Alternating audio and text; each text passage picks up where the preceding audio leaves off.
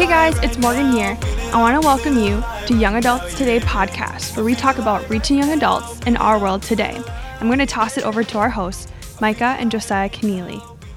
What's up, guys? Hope you are feeling alive right now. I'm Micah Keneally. I'm obviously joined by my co-host and hu- husband right here, Josiah Keneally. How are you doing this morning?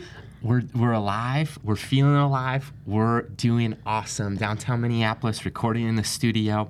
Really excited about all that God's doing in season two of the podcast. Excited looking to March for the first ever Young Adults podcast. And here we go. Conference, not podcast. That's what I March. meant. That's what he meant. I think he's still sleeping. He hasn't drank my coffee yet. Well, we just want to say that we are so honored and privileged to be on the air today with one of our spe- spe- special guests, one of our favorite people. And Josiah, would you be willing to introduce that individual to us and the audience today? Yeah, we're joined today by somebody who every project that I've ever worked on that was significant of any kind, I try to invite into the process. His name's Jerrid Sebesta.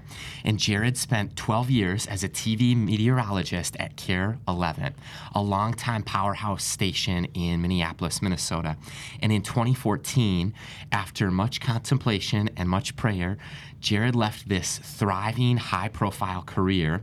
It was a move that came to a surprise to us and to many people, including even some of his family, but it was apparent to Jerrid that God was leading him into an entirely different direction, which happens sometimes. And for him, it was out of TV, out of the big city, and into a much simpler, quieter lifestyle with a tentative plan uh, to head back to where it all started in Sioux Falls, South Dakota, Jerrid instead found himself jobless and on the brink of an identity crisis.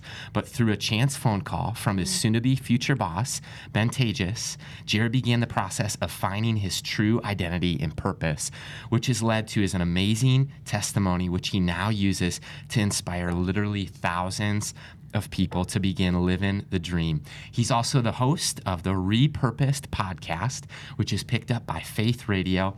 And again, Jerrid's been a friend, mentor, and valuable voice in my life over the past few years, and Micah's as well. So, Jerrid, what's up, our friend? Welcome to the show. Thanks for taking time to be with us and our audience today. Yeah, great to chat with you. I appreciate the introduction. A lot of people don't know this, by the way. We got uh, we got connected when I was doing television, and you lived in the area, but people thought that we looked alike. And I have to say, you're a very handsome man. So. Thank you so much. I'll try not to let that go to my head, but that is a funny story. I would go to weddings, I would go to church, and Jerrid, you're a lot taller than I am. I'm only 5'10, maybe 5'11 with Air Jordans on. But I guess people, like, I would get it all the time. Like, hey, we saw you on KARE 11. I, I was working at a place called Grand Slam all the time. Like, we didn't know you worked here too. We just saw you on the news. I was like, hey. And so Well, we, if it's any if it's any consolation, I still every time I go somewhere and speak or whatever, the first thing people say, "I you didn't believe you were this tall." I'm six six, so it's just I'm in, I'm just kind of freakishly tall, awkwardly tall, and uh, it just didn't work on TV. You know? So that's one of the reasons I had Oh my gosh. Well, Jerrid, we are so honored that you are joining us today. And we're just going to kick off and dive into career and calling. Will you be willing to share and start us off by just including us in on your journey of discovering your own, your own career, your own calling throughout the years? Absolutely. I'll give you kind of the condensed version. So I grew up in Southwest Minnesota, always had a, a fascination with weather. Um, I joke, and this is kind of an off-color joke, so I apologize in, in, in advance, but I was raised in a trailer home. And so I think that's always why that weather fascinated me because I thought I was going to die all the time growing up. and uh, it usually gets a laugh. So I hope, I, again, listeners aren't offended by that, but there, there is some truth in that. But I always loved weather and um, went off to college and I had a chance to play college basketball while I was uh, studying weather, and always knew I wanted to do weather. TV was kind of like I, that wasn't even on my radar, no pun intended. But I knew I wanted to do weather, and um, graduated. Didn't really put a lot of thought into my career because I was busy playing basketball. Took an internship randomly in Duluth, Minnesota, at KBJR, and uh, realized pretty quickly like this was the path for me because it really didn't take a lot of skill. It was basically just me talking for two to three minutes at a time, and uh, it kind of fit my personality. And uh, so made this horrific resume tape. This is, by the way, this is back in like 2001, 2002, you know, before you guys were born. But, Not true. Uh, I got my first job in uh, Sioux Falls, South Dakota. Spent five years there. Uh, met my wife there, Uh, ended up getting a job in Phoenix, Arizona, 2007. So went to a real big market, uh, spent three years there, and then landed at kind of the dream job, so to speak, if you're from um, Minnesota, the upper Midwest, and the Twin Cities. And not only got a chance to work in the Twin Cities, but had a chance to work at what's called KARE 11. It's the NBC affiliate in town. Uh, as you mentioned, a kind of a historic top ranked station and um, a station I grew up watching. Uh, legendary TV anchors have been a part of KARE 11 over the years since the 70s and 80s. And so I had a chance to basically live the dream and uh, was able to kind of climb the ranks pretty quickly in four and a half short years at KARE 11. And then kind of out of nowhere left when everything was really clicking. And uh, when I left, it wasn't that I left to change jobs. I literally left with no job. Uh, I walked voluntarily in, in unemployment. I had a tentative plan just to kind of go west, and that was really about it. My wife was also pregnant with our third child. Wow. And so, again, from the outside, it looked a little crazy. And I knew, and I didn't really realize how crazy it looked right away. I remember when word came out that I was leaving, I started getting phone calls from people just asking questions. I actually got a phone call from the Pioneer Press in St. Paul, Minnesota, and they wanted to just kind of pick my brain and maybe just do a quick story, which was weird to me because I thought, honest to goodness, I thought that I was going to leave and it was just that was it.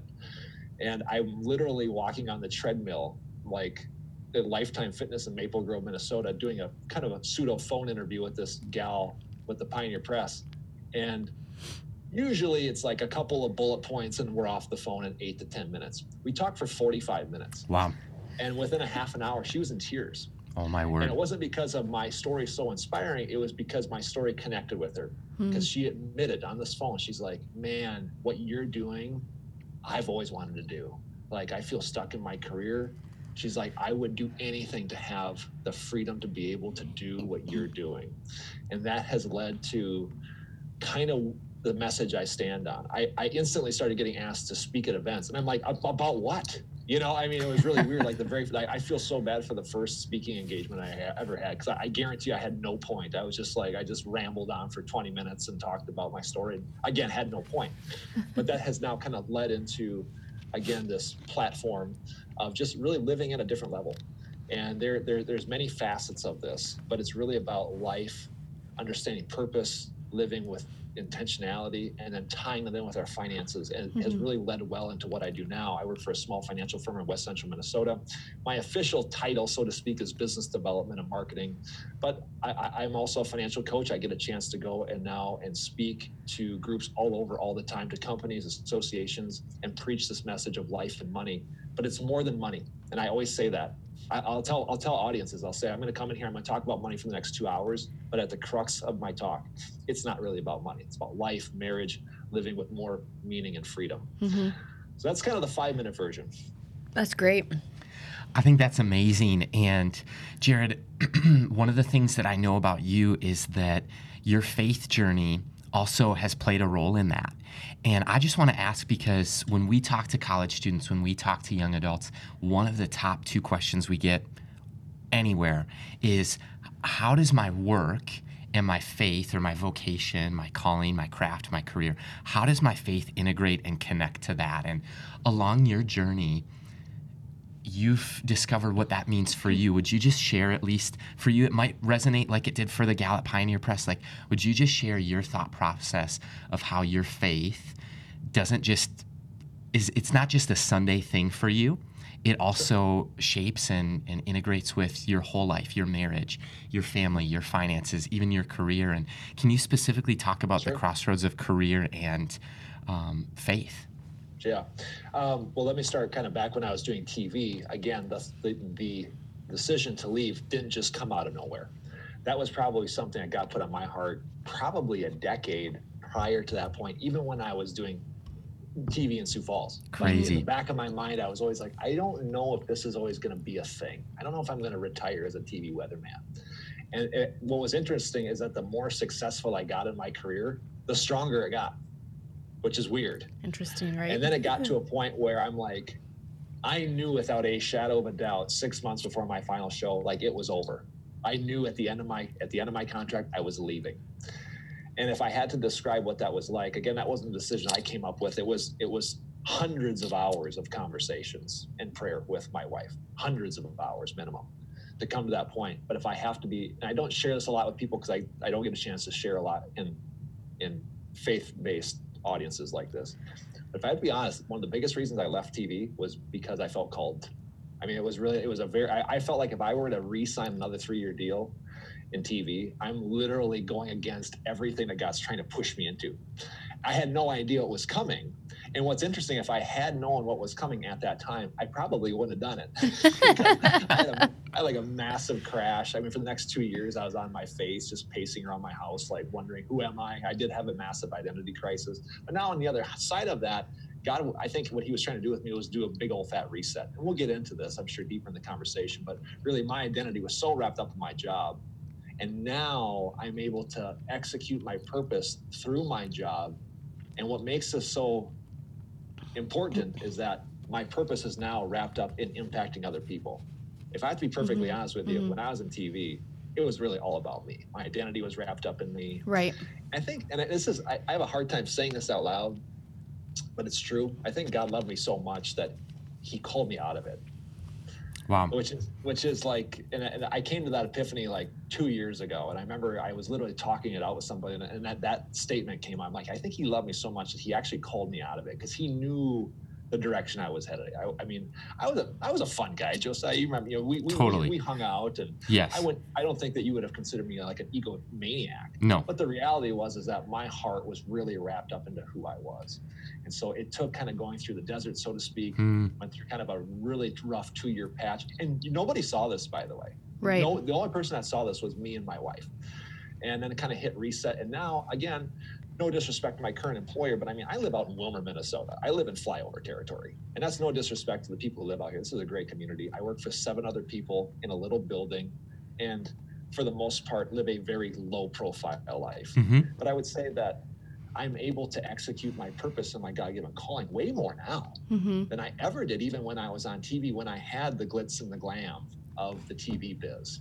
And, you know, as you know, faith isn't just about what you do on Sunday mornings. And I know a lot of people in ministry are listening to this. And so it's tough because my vocation isn't in quote unquote ministry, you know, but um, my wife is a stay at home mom, you know, and so we all have our own, you know, ministries and there's yes. ways for us to connect. And, um, you know, I feel sometimes she sometimes she'll look for other opportunities of where we can get involved in ministries and sometimes i'm like i'm i'm, I'm bushwhacked by the time i get home mm-hmm. because this is part of it. Totally. You, you know what I mean? I even even I, am helping organize the mayor's prayer breakfast uh, here in town coming up later this year, and I even said to my boss, I go, you know, this was a great way to use some of the connections I had to help promote this, and I'm going to help uh, organize some of it.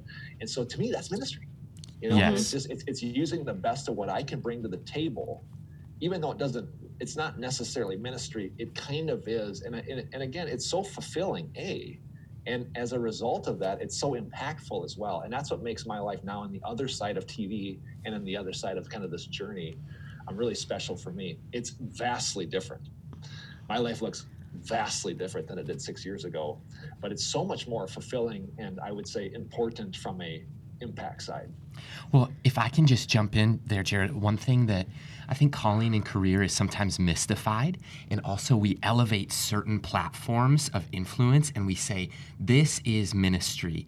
And these happen to all start with M, but this is just like what God downloaded as you were talking. Whether you're a, a meteorologist on TV, whether you're a stay at home mom, whether you're in the military serving our country, whether you're locally or overseas doing humanitarian work in missions, mm-hmm. whether you're in the marketplace working a nine to five job, or whether you're quote unquote in full time vocational ministry at a church, that is your ministry if it's what God asked you to do. That's exactly mm-hmm. right. Yeah, mm-hmm. that's. Uh, I think that's a great way to put it. Um, I'm actually speaking to um, some local farmers uh, next week. I don't know if you may know this, but the farming the farming arena is very difficult. Farming markets are totally. tough, and and you know family farming is just it's becoming less and less lucrative. My main message that I'm that I give to groups like this, especially because I've had the opportunity now to share with probably ten agricultural groups in the last year, is I say your value as a human being is not wrapped up in how well your farm is doing. Mm-hmm. You know, again, your value is not wrapped up in do you have the high profile job and career? It doesn't even matter how much money you have in the bank. It's mm-hmm. it, it's it's not of that. Your your innate value does not change. And so what I'm going to encourage these farmers to do on Monday, which is a message I've given to again several groups, is I say, you know, the things that are have eternal value, eternal significance. If you're a farmer, for example, is your relationship with the Lord, which many farmers are very faith based, and so that resonates well with them. It's your relationship with your spouse, it's your relationship with your kids. And I've watched some farmers, it's been so inspiring. I mean, I've talked with groups and their farm is literally falling apart, but their their their family unit is stronger than ever. And I'm like, you're you're killing it, man. Mm-hmm. You know, I mean, financially, it's not the it, it's not the way that you would want it, but you're you are you are living the dream, so to speak. It doesn't look like that on the outside, but I'm not going to base my my success by the world standards based on how I would be doing by the world standards. I'm going to base on something different. So I think I think you're right. I think you can be any of those vac- vocations and um, be really living a significant life, wh- whether you get a lot of notoriety, have a mm-hmm. high profile job and career, have tons of Instagram followers. It's actually irrelevant. And that's another reason I think, another epiphany I've had since leaving television, because I, I wouldn't have always said that. Probably give you a different different answer prior five, six years ago. Yeah, that's awesome, Jerrid. It's such an eye opening experience, whether you're in whatever vocation to recognize work as though you're working for the Lord. If you're in a relationship with Jesus Christ, like He's called you to live in such a way that those two things do intersect and it is part of your daily routine. And I know that God saved you from yourself, essentially, you had mentioned in your story. Like, and I think any of the listeners, if you haven't been to that point, that there may be a breaking point in every single listener's life or a challenge down the road that God will save you from yourself, from your own ego. And I or you feel capped out of a job and you feel the the pressure to move out or you feel that calling or whatever verbiage you want to use. But I know that I had that similar thing. I was back in North Dakota and ended up moving to Minnesota um, in my late 20s and recognizing that God had called me to something bigger, to something greater, and I had to let my old self die in that process. But I remember moving here. This is a funny and embarrassing story. So I moved here, lived downtown Minneapolis um, in a studio with like, they're like 300, 400 square feet, 15 foot ceilings, couldn't get any reception. I'm like, I'm not paying for cable. So I'd go to the gym and I kept hearing KARE 11, KARE 11, KARE 11. And I'm not from here, so I don't know the news stations. And literally four years later, I thought it was Carol Evan, like a, a woman's name, Carol Evan, C A R O L, Evan. And I was sitting there running on, tr- on the treadmill, and I was like, oh, it was an epiphany. I'm like, oh my gosh, KARE 11 is the news. so that's super embarrassing to be like, okay, that was a big, a big breakthrough, stupid moment for me. And I'm like, oh my word. So every time I hear KARE 11 and I think of you, I'm just like, I think of that moment of, I don't know, whatever I was thinking or going to, through. to piggyback on that, you're not the only one. This is true. Uh, Martin Sheen, Charlie Sheen's dad, Okay. him and another actor were in the studio taping something because they had a show coming up. So they're in they, they were in Minneapolis. They're going to shoot a promo for us, and so of course you know there's kind of a crowd forming, you know, with all the employees that want to get, check out. Uh, Martin, is it Martin Sheen? It's Yeah. Charlie Yeah. Sheen's Yeah. Martin Sheen. So he's walking out of the studio and he goes, "Who the heck is Carol Evans?" I'm glad I'm not the only one. We can have our moment together. Yep. And then somebody's like, "No, it's Carol Evan." And he's like, "Oh, oh, got it." Like, I, I, every time somebody says Carol Evan, I say to my wife, "I'm like, who's Carol Evan?" Oh gosh. Well, it took me four years. Lucky he got corrected in one little sentence. But oh my gosh, that's too funny. But I think you know, going back to your point, I think that there's something. I, I would guarantee you, somebody's listening to this, and there, there there's there's a stir.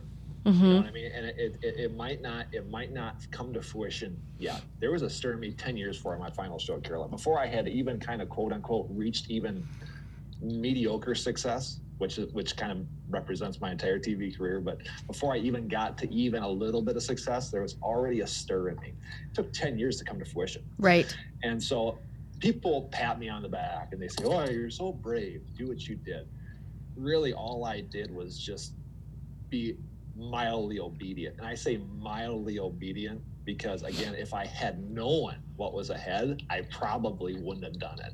Right. Which shows you just how corrupt our hearts are, and that's the beauty of faith. You don't know. You Right. don't know what you don't know, and again, I think um, uh, that's that's where it, that's what it's all about. If we knew, well, what then what's the point of having faith? You know. Right. Jerrid, would you share with the audience how did you prepare for that transition? Like whether that's financially, maybe having long, hard conversations with your wife Emily. Like how did you prepare for that major transition? You said it was over 10 years. You felt God stirring, but to the listener today who may be feeling the stir right now, It's good. what would you want to speak over into their life? Well, I think there's there's two conversations, and I'm sure we'll kind of develop this through the conversation. But if I ever wrote a book someday, I'd probably title it Two Questions, and the two questions are why and how. There's a life and there's a money aspect. The why is the life. It's it it's the uh, it's the it's the what do you want? It's the purpose. It's the what do I feel being called into.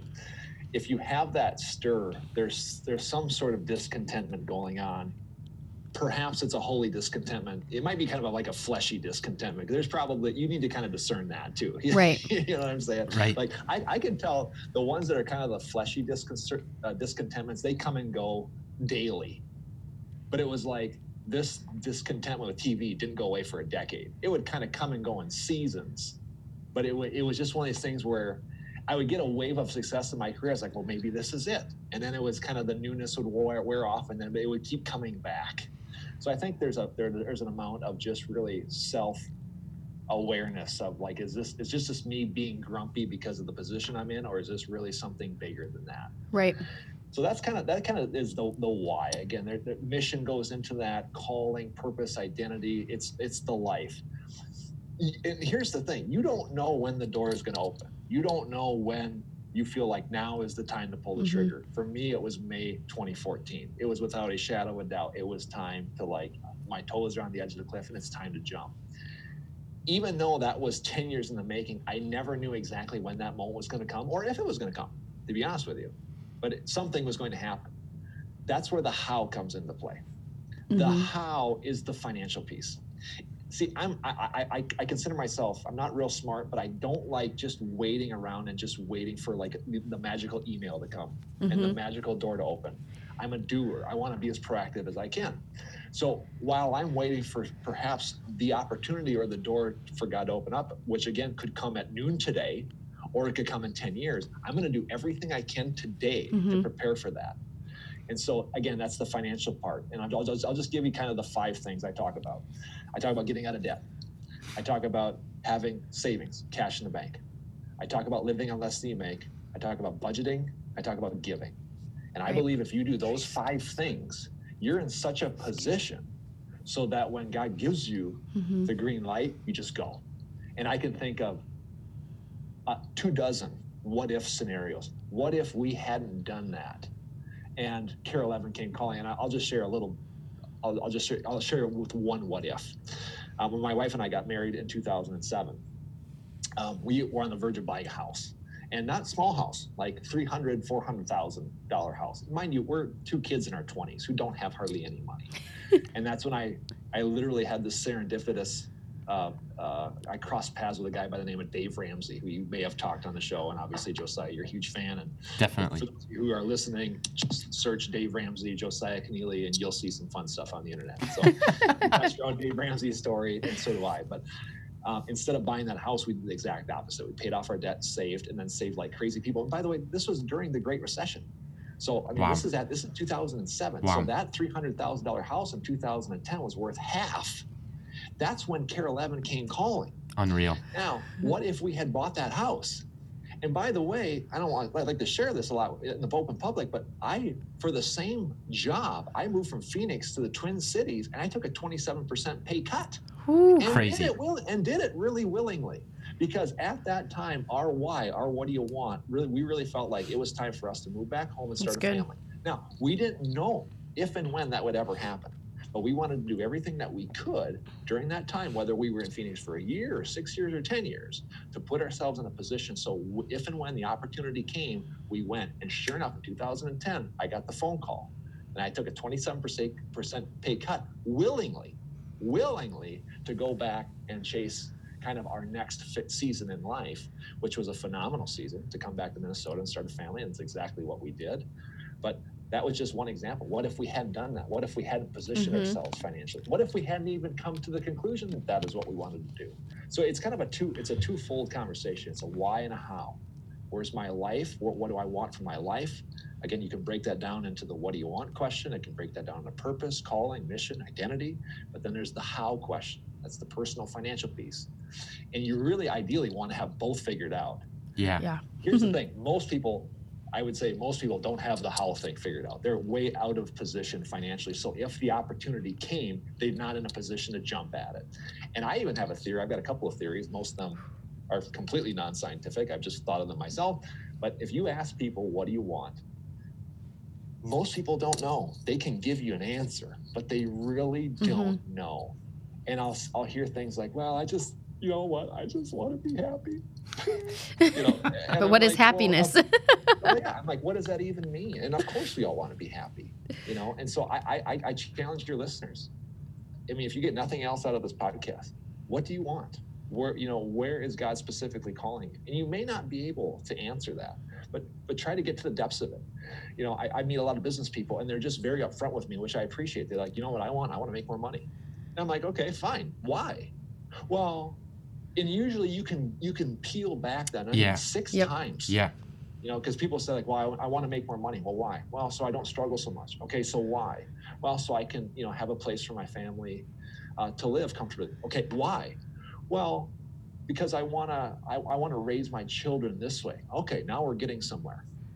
Now we're getting to the depths of it. And a big and again besides being called out of television the biggest reason that i left the rat race is because my wife and i we wanted to break it down into the most simplistic mm. lifestyle we could I wanted to create the most margin we possibly could to raise our family the way we mm-hmm. felt called to do it. And I gotta say, we can do it because we've established our why and our how. And so you have to mm-hmm. answer those two questions. Jerrid, that resonates with my heart so much. Is wh- what's interesting is what you just said though is so countercultural. The world around us, kind of culture today, would say bigger is better, faster's better.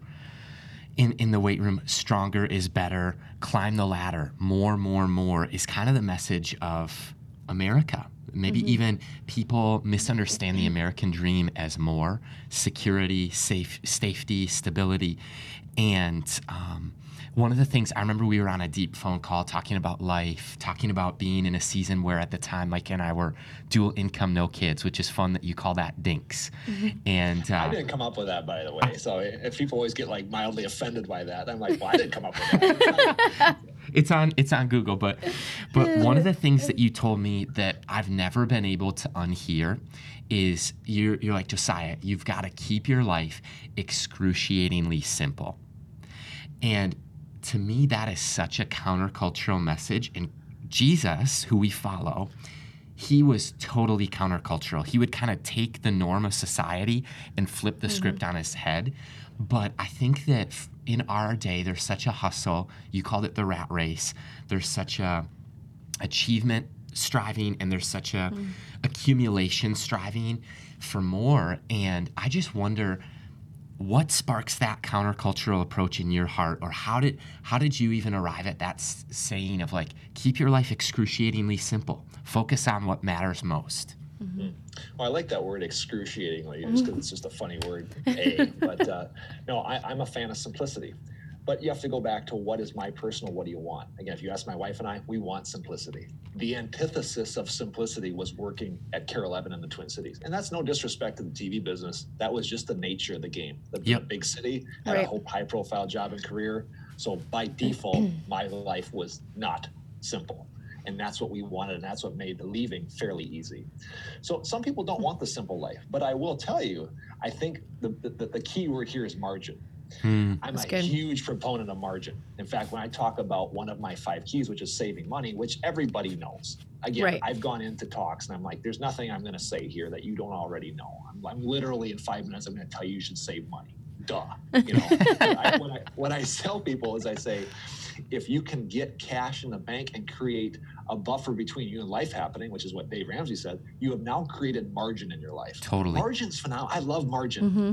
I love I love like just having tons of space in my schedule Hmm. because that allows me to then just kind of take a step back and just kind of look at life you know, from kind of the proverbial 30,000 foot view. Right. When we're when, when we're just slamming and jamming every day. And by the way, I like to be busy and I like to be productive. I'm not suggesting that I just you turn into this unproductive person. I'm not suggesting that type of life. But is there room to just kind of look at the bigger picture? For example, I'm going to just use one kind of offshoot example. When I left KARE 11, I was unemployed. I got offered two jobs in Sioux Falls where, where I wanted to go at that time the following week and Crazy. turned them both down. Wow. Hmm. And they were just like, what?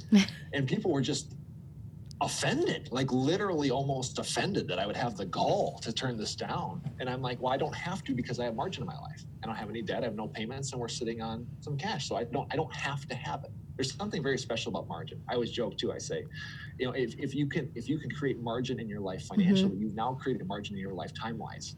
If you look at my schedule, I kid you not, you know what I got planned this weekend? Margin. Spontaneous. I got nothing.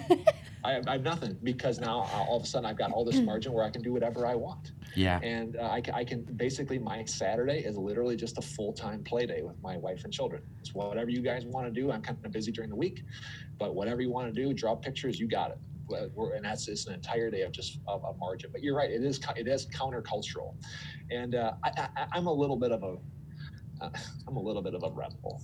Okay. And so like if, if something I'm doing is irritating people, I kind of do it more. And- okay. And so like for example, you guys know what I drive. And I'll I, I hate to admit this on this podcast because a lot of people are gonna listen to this, but I drive a 2006 green Prius. All right. It's the saddest car on the planet. It's nicknamed the Lambo. I do know that. That came as a joke because again the facade when i was on tv is that i got paid in gold bars and and, and Jerrid drives a lamborghini so on twitter i started i started joking that i you know i took the lambo in and got an oil change the truth is and i think here's the sad thing i think a lot of people actually believe that Oh, no. a couple of people that believe. but the tr- what made it what made it a joke is that i drive this pile of a car and uh, I, it's only the third car I've ever owned in my life. I'm almost 42, and I owned a I owned an '87 Chevy Celebrity uh, when I was in high school, and that got me through college. And then I bought a '96 Honda Accord, and pretty much my entire TV career, I was driving a beat up '96 Accord. Sold it for various reasons, which I'll spare you on the podcast. But then I bought this stupid Prius, and it, it, it, it is just it's just so sad.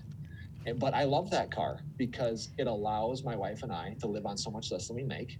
What it what it costs me to own and operate that car is laughable, and it gives us more margin. And it gets you from point A to point B. Yeah, and I really don't care. Now, if, if, you, if, if some of you listening are car people and you like, that's fine. But you have to understand in life, there's a give and a take. I could go, I you know, I could go buy a really cool, expensive car, but now I, I have kind of metaphorically taken away some of my power and margin to live uh, live the way that I want to live. Right. But here's here's going back to the rebel piece. My Prius offends people. Like when people, for one, when they, they for one, I'm six six, so I'm I'm just awkwardly tall. You sit in the back seat. kind of. Yeah. I used to be on TV. And, and see now I work in the financial world, so I should be driving a Lexus. I mean, just by default, if you just kind of, if you just put me up on a marker board and look at my resume, I, you're like you should you should be driving a black Lexus, and I come pulling in with this beat up green Prius, and people they they just can't, it, it- they just it, it, they just, it just it bothers some people. I mean, when I go to the gym, I mean it's it's I, I work out at the local YMCA, and I wear I wear the most recycled dad lawnmower shoes I can find, and I wear long white socks up to my knees. and I do it, and I kind of do it purposely uh. because people they they know who I am, and they just I get weird looks all the time, and it's kind of like it's kind of my, it's kind of my my silent rebellion against what you just mentioned, against the world's view on what success hmm. is. And when they understand just how free and happy and fulfilled I am, and then they see how we live, it, they, just, they just they just can't. It just it just can't wrap their brain around it. That is But so I think that kind of goes back to the facade. If I ever write a book someday, the first the first chapter is going to be resist the template. Don't buy the lie that success is all wrapped up in what the world has to say. If you can if you can get over that mindset, you're already halfway home. Right. If you're gonna play if you're gonna play the world's game, oh man, it's going to be a long road because it will it will never be enough. It will always be more. I'll, I'll throw this out here before your next question. A great book is called Essentialism by Hmm. Greg McKeown. Wow. Greg McHugh. That thing is a phenomenal book, and the the subtitle to that book is the disciplined pursuit of less. And it's not about being a minimalist. I'm not a proponent of being a, min- min- a minimalist. It's about getting rid of all the fad in your life, everything that is unnecessary. We're going to get rid of. If I don't need it in my life, I don't do it.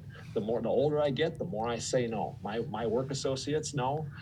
You know, I, I like the, I, I like these guys and gals, but unless it's a work event, I'm not going to hang out with you afterwards. I'm going to get home with my wife and kids. No offense, they're more important. I'm here eight hours with you all day.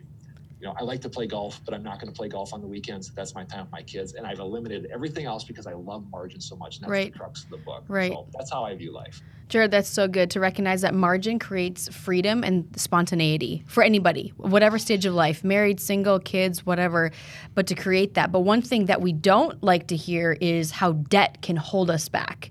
And we obviously know that you are.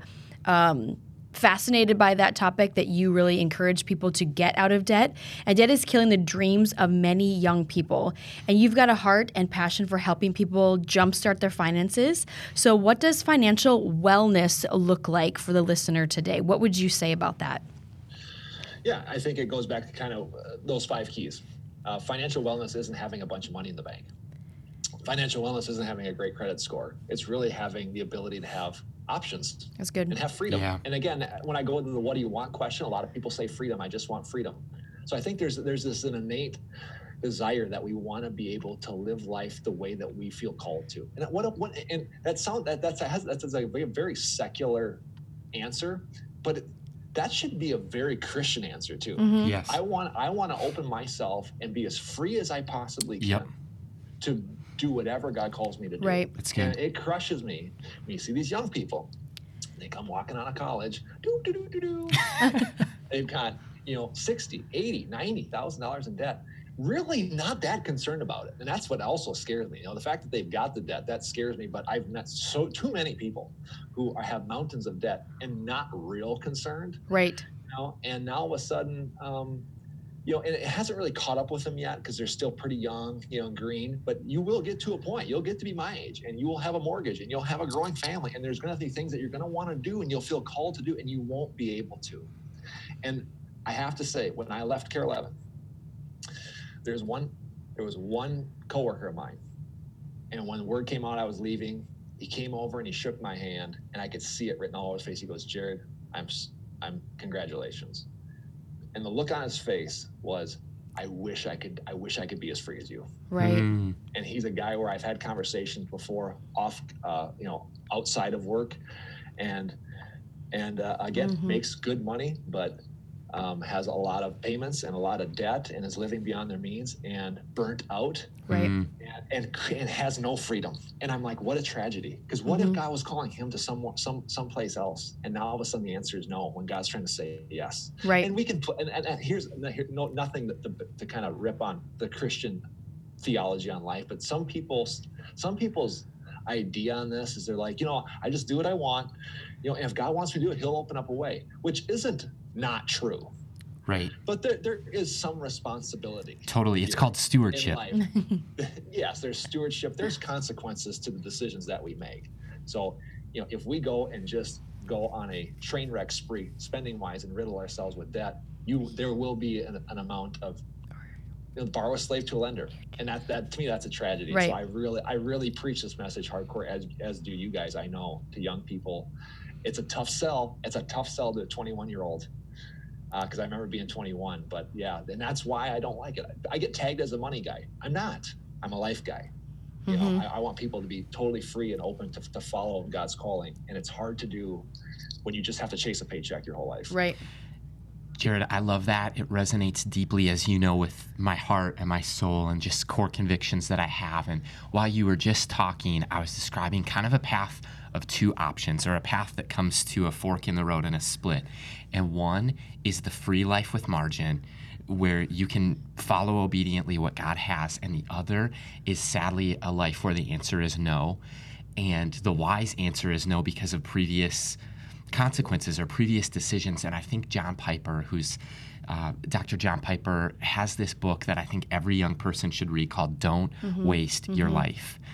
And I think that he talks about the American dream and don't buy it.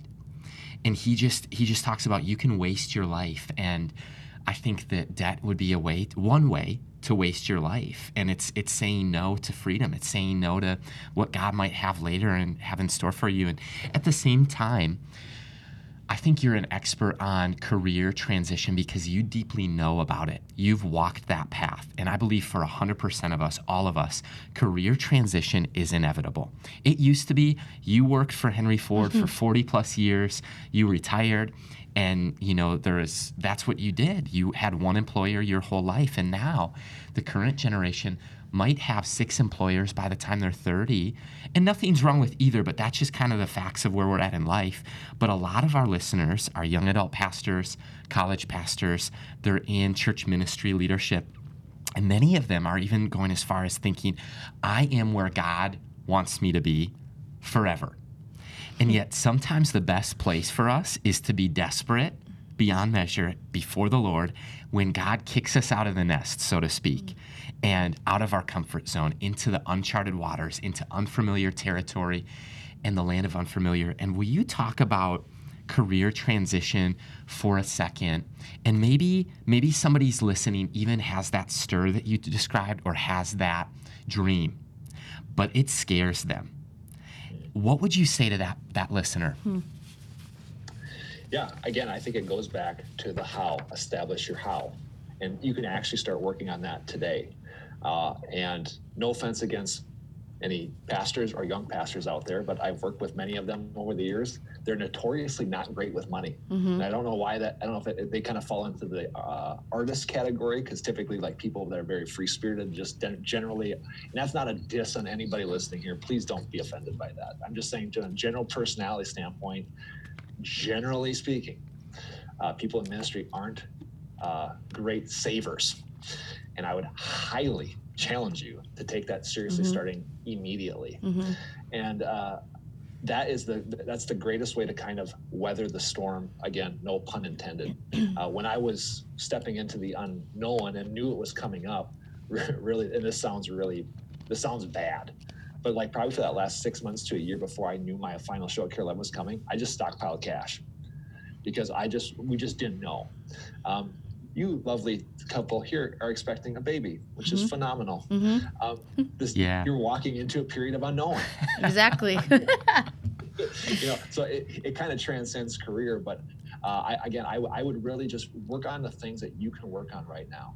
And then there's also another good book out there, and he's a, he's a cohort of uh, Dave Ramsey, Ken Coleman, wrote a book Totally. called The Proximity Pr- Principle. He talks a lot about getting around the people that you may want to uh, interact with on a career standpoint. I've always been a fan of fishermen. And what I have done a lot of, I've done anything right, right when it comes to career, is even though like today I'm not ready to make a career change, there's a guy out there who I would love to just make just have coffee with or have a phone call with. hmm And there have been many times where I've come home from work or and this is this isn't like right now, like I'm looking for a different job right now, but like over the years, I'm like, you know what? I think I'm gonna reach out to so and so. And my wife is like, why? I'm like, I just feel like we just need to have a conversation. And I have probably done that 50 times that I can maybe remember in the last 10 years. And really, nothing has come to fruition out of 49 of them. But you just like there's that one connection. Yep. I mean, where, where you just hit it off with this guy or gal, and you're like, wow, that has opened a door, and perhaps this might be a great move. So, again, I think it's twofold. I think it's life and money. It's why and how. It's relationships and networking, but it's also really not sitting on your hands and waiting for that proverbial door to open someday. You know what I'm Mhm. saying? Right. And just waiting that God's going to open the door and take care of everything. He can and He might. But I'm all about let's do what we can do now. Again, the biggest way to do that, let's get out of debt. Let's start saving. If you're not on a budget, get on one. And again, I'm I, I'm- I'm not taking a shot at pastors, but pastors, the ones I work with, notoriously not great at, at saving and doing this. And um, again, don't let just because I'm a pastor and probably don't make a ton of money, let that be an excuse to be like, well, it's just all going to work out in the end. Right. You know what I'm saying? Don't let that be an excuse to not be really diligent about this. And uh, generally, pastors are, are, are huge givers, and that's that, that's a, that's a great thing too. But again, there there is certainly something substantial about staying away from debt and saving as well. So again, it's kind of a twofold answer. I'll just jump in for 30 seconds and say that one thing that I had a friend who happens to be a financial advisor told me when I was 16 years old. And this is what he got me on the path doing then. He's like, Josiah, we're going to pick a number every month. And I think I was 16 years old, didn't have much um, expenses, and I was working a ton. And so he's like, Josiah, we're going to stretch your savings muscle, and you're going to save $500 a month. And, and what I'm going to do is, he's like, I'm going to challenge you to do that. And you're going to need this later for marriage, for college, for a house, for a car, for whatever, for the future. And that's what savings is for. And he's like, what we're going to do is we're going to take that money, automatic withdrawal. And it just went into another bank. So it was like a rent payment. It was like a car payment. It was like a, uh, utilities payment that just gets automatically withdrawn, which is great. And then you don't miss it. You don't mm-hmm. see it. And so then fast forward to college, I was able to graduate debt free because I had been saving money for that purpose. When we got married, mm-hmm. we were able to take some steps towards what God was calling us and mm-hmm. asking us to do because we had been saving and using that savings muscle. And so I just translate that into everyone. Pick a number.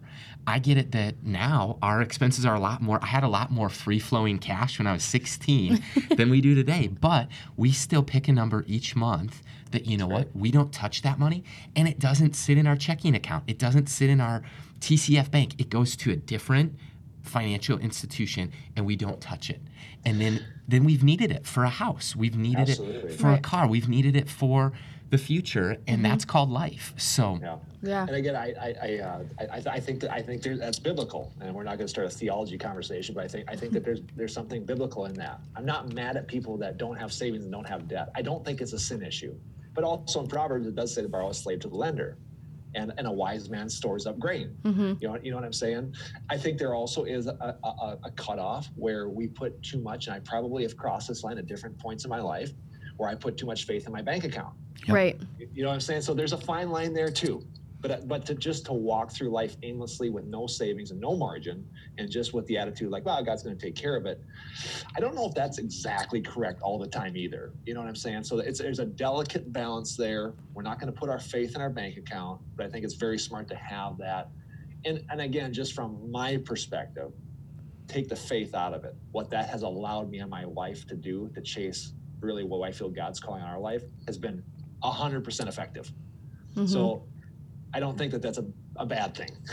Right. it's, I don't think it's a bad thing to have a little cash in the bank and, and to build that margin like we've been talking about. Right. And I think that's a great opportunity to just include the listener in on that is what is God asking you to steward and the why and the how. And you can start that today. It doesn't have to wait when you're 50 years old and you're trying to understand the concept of retirement or savings then. But what can you do now?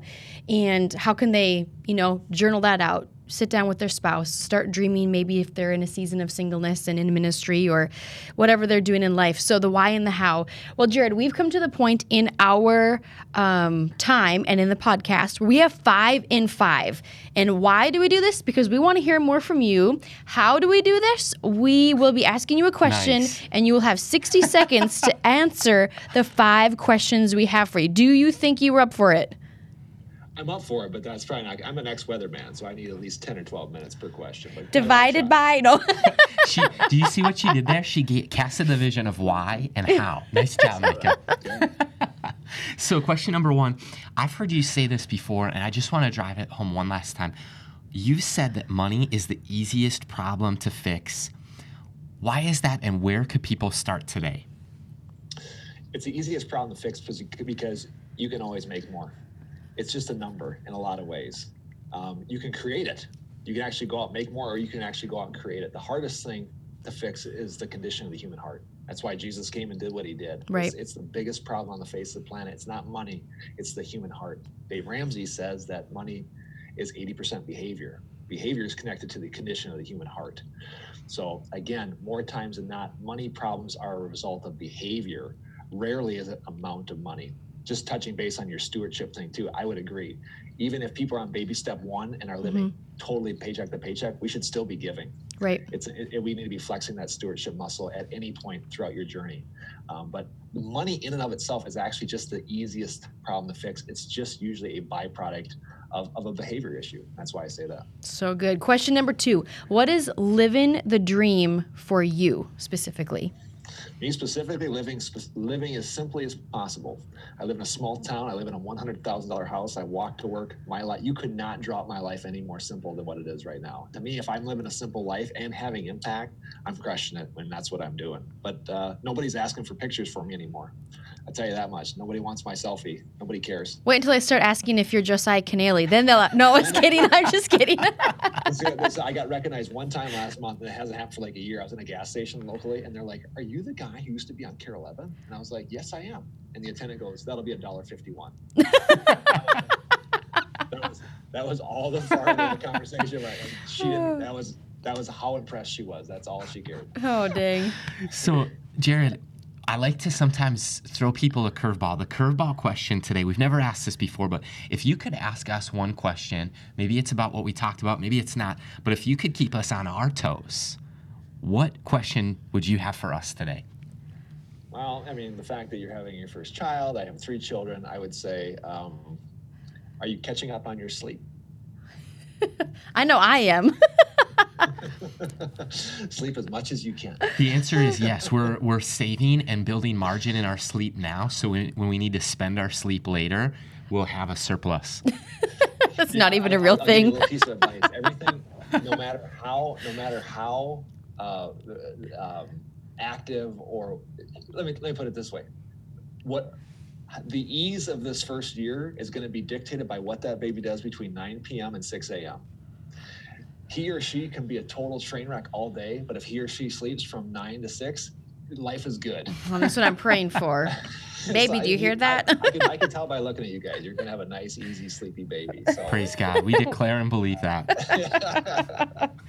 All right, Jerrid, question number four. Would you be willing to tell us in the audience one of your most um, epic failures that you've experienced thus far in life? Or I guess however you want to take that.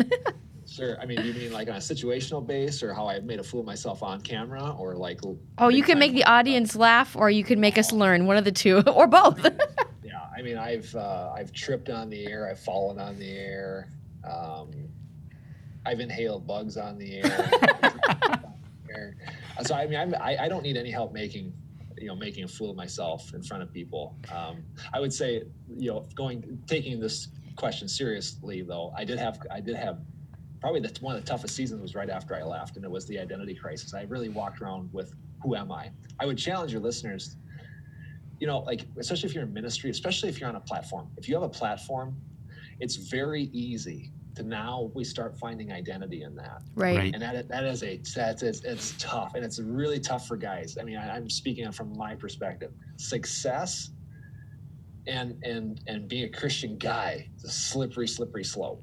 I look at Francis Chan. Look at this guy. I mean, this Mhm. dude had it all from a Mhm. ministry standpoint and is walking away. That takes tremendous self-awareness. I'd always challenge you, just like really just do a do a gut check all the time. It's easy to say like, no, no, no, no, no, I'm good, I'm good. You know, I know I got the growing ministry, and I know it's not about me. I know it's about God. Blah blah blah. That's easy to say, and we know that that's the right answer. But I'd always do a self check and always really make sure that that uh, it's not going overboard. But it, it's a, it's tough, and I failed there miserably uh, walking out of TV. It was very apparent when I got out of TV just how bad over the line I was. It's Wow. a tough one. Thanks for sharing that.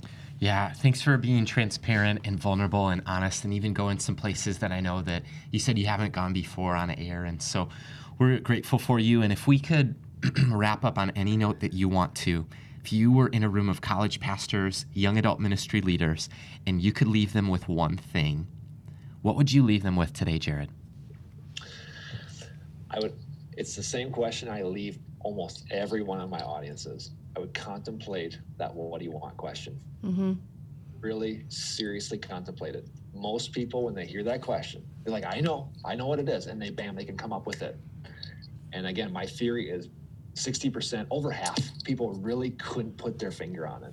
Right. And if that that's a question you need to contemplate, Uh, if you're married, it's it's a it's that is a conversation you should be having for hours with a spouse. And again, if you're a Christian listening to this, that's something that you should be, you know, kind of bringing to the throne, so to speak, as well. Mm-hmm. And that's not a question that's just going to get answered one time and it's over. My what do you want? Right. My what do you want answer has changed and morphed, but it's it's always it's it's it's the thing I think about and contemplate the most is really what is kind of the next phase. And that doesn't mean I'm always itching for the next job and just looking to just change, but like oh and then and then and then lining that up orienting that with my personal finances. So if and when that comes into fruition i'm ready to go. Right. And and if you can do that you will be living with purpose. You will be living with intentionality and influence and impact. It, it, there's not a shadow of a doubt that that will happen if you can if you can answer those questions. That's good. You know on a closing note i think of king solomon who aside from jesus the bible describes that there was no king who was wiser. There was no one wiser mm-hmm. on planet Earth. So he might have been the wisest human who ever lived, who is not divine. And he could have asked God for anything. And it's almost like God was up in heaven saying, Hey, Solomon, what do you want? And it's almost like we have that same opportunity today with prayer. And that the Lord is saying, like, hey, what do you want? And for Solomon, it was wisdom to lead God's people. And for us, I think even to just be aware, that might be worth this whole episode to, mm-hmm. to be aware, like, what is it that you want? Mm-hmm. Because God in heaven is offering that question to us. What are we asking for? What are we praying? And even to take it to a spouse and say, what is it that we want in life? And that can drive our why, that can drive our how. And so, Jerrid, that is a gold wisdom nugget. This is one of my favorite episodes that we've done. And we're just grateful for you, mm-hmm. for your voice of wisdom. And we want to thank you for joining us today. Audience, you can find out more about Jerrid Sebesta, an event called Jumpstart, as well as the Repurpose podcast when you connect with us online on our website, youngadults.today, as well as on the iTunes and Spotify platforms and in Google Play in the show notes. It's at youngadults.today. So until next time, this is Josiah and Micah with Jerrid Sebesta signing off. Until next time, thanks so much, Jerrid. See you guys. Oh, perfect. Thanks for listening to today's conversation on the Young Adults Today podcast. If you enjoyed today's episode, go ahead and subscribe, rate, and review this podcast.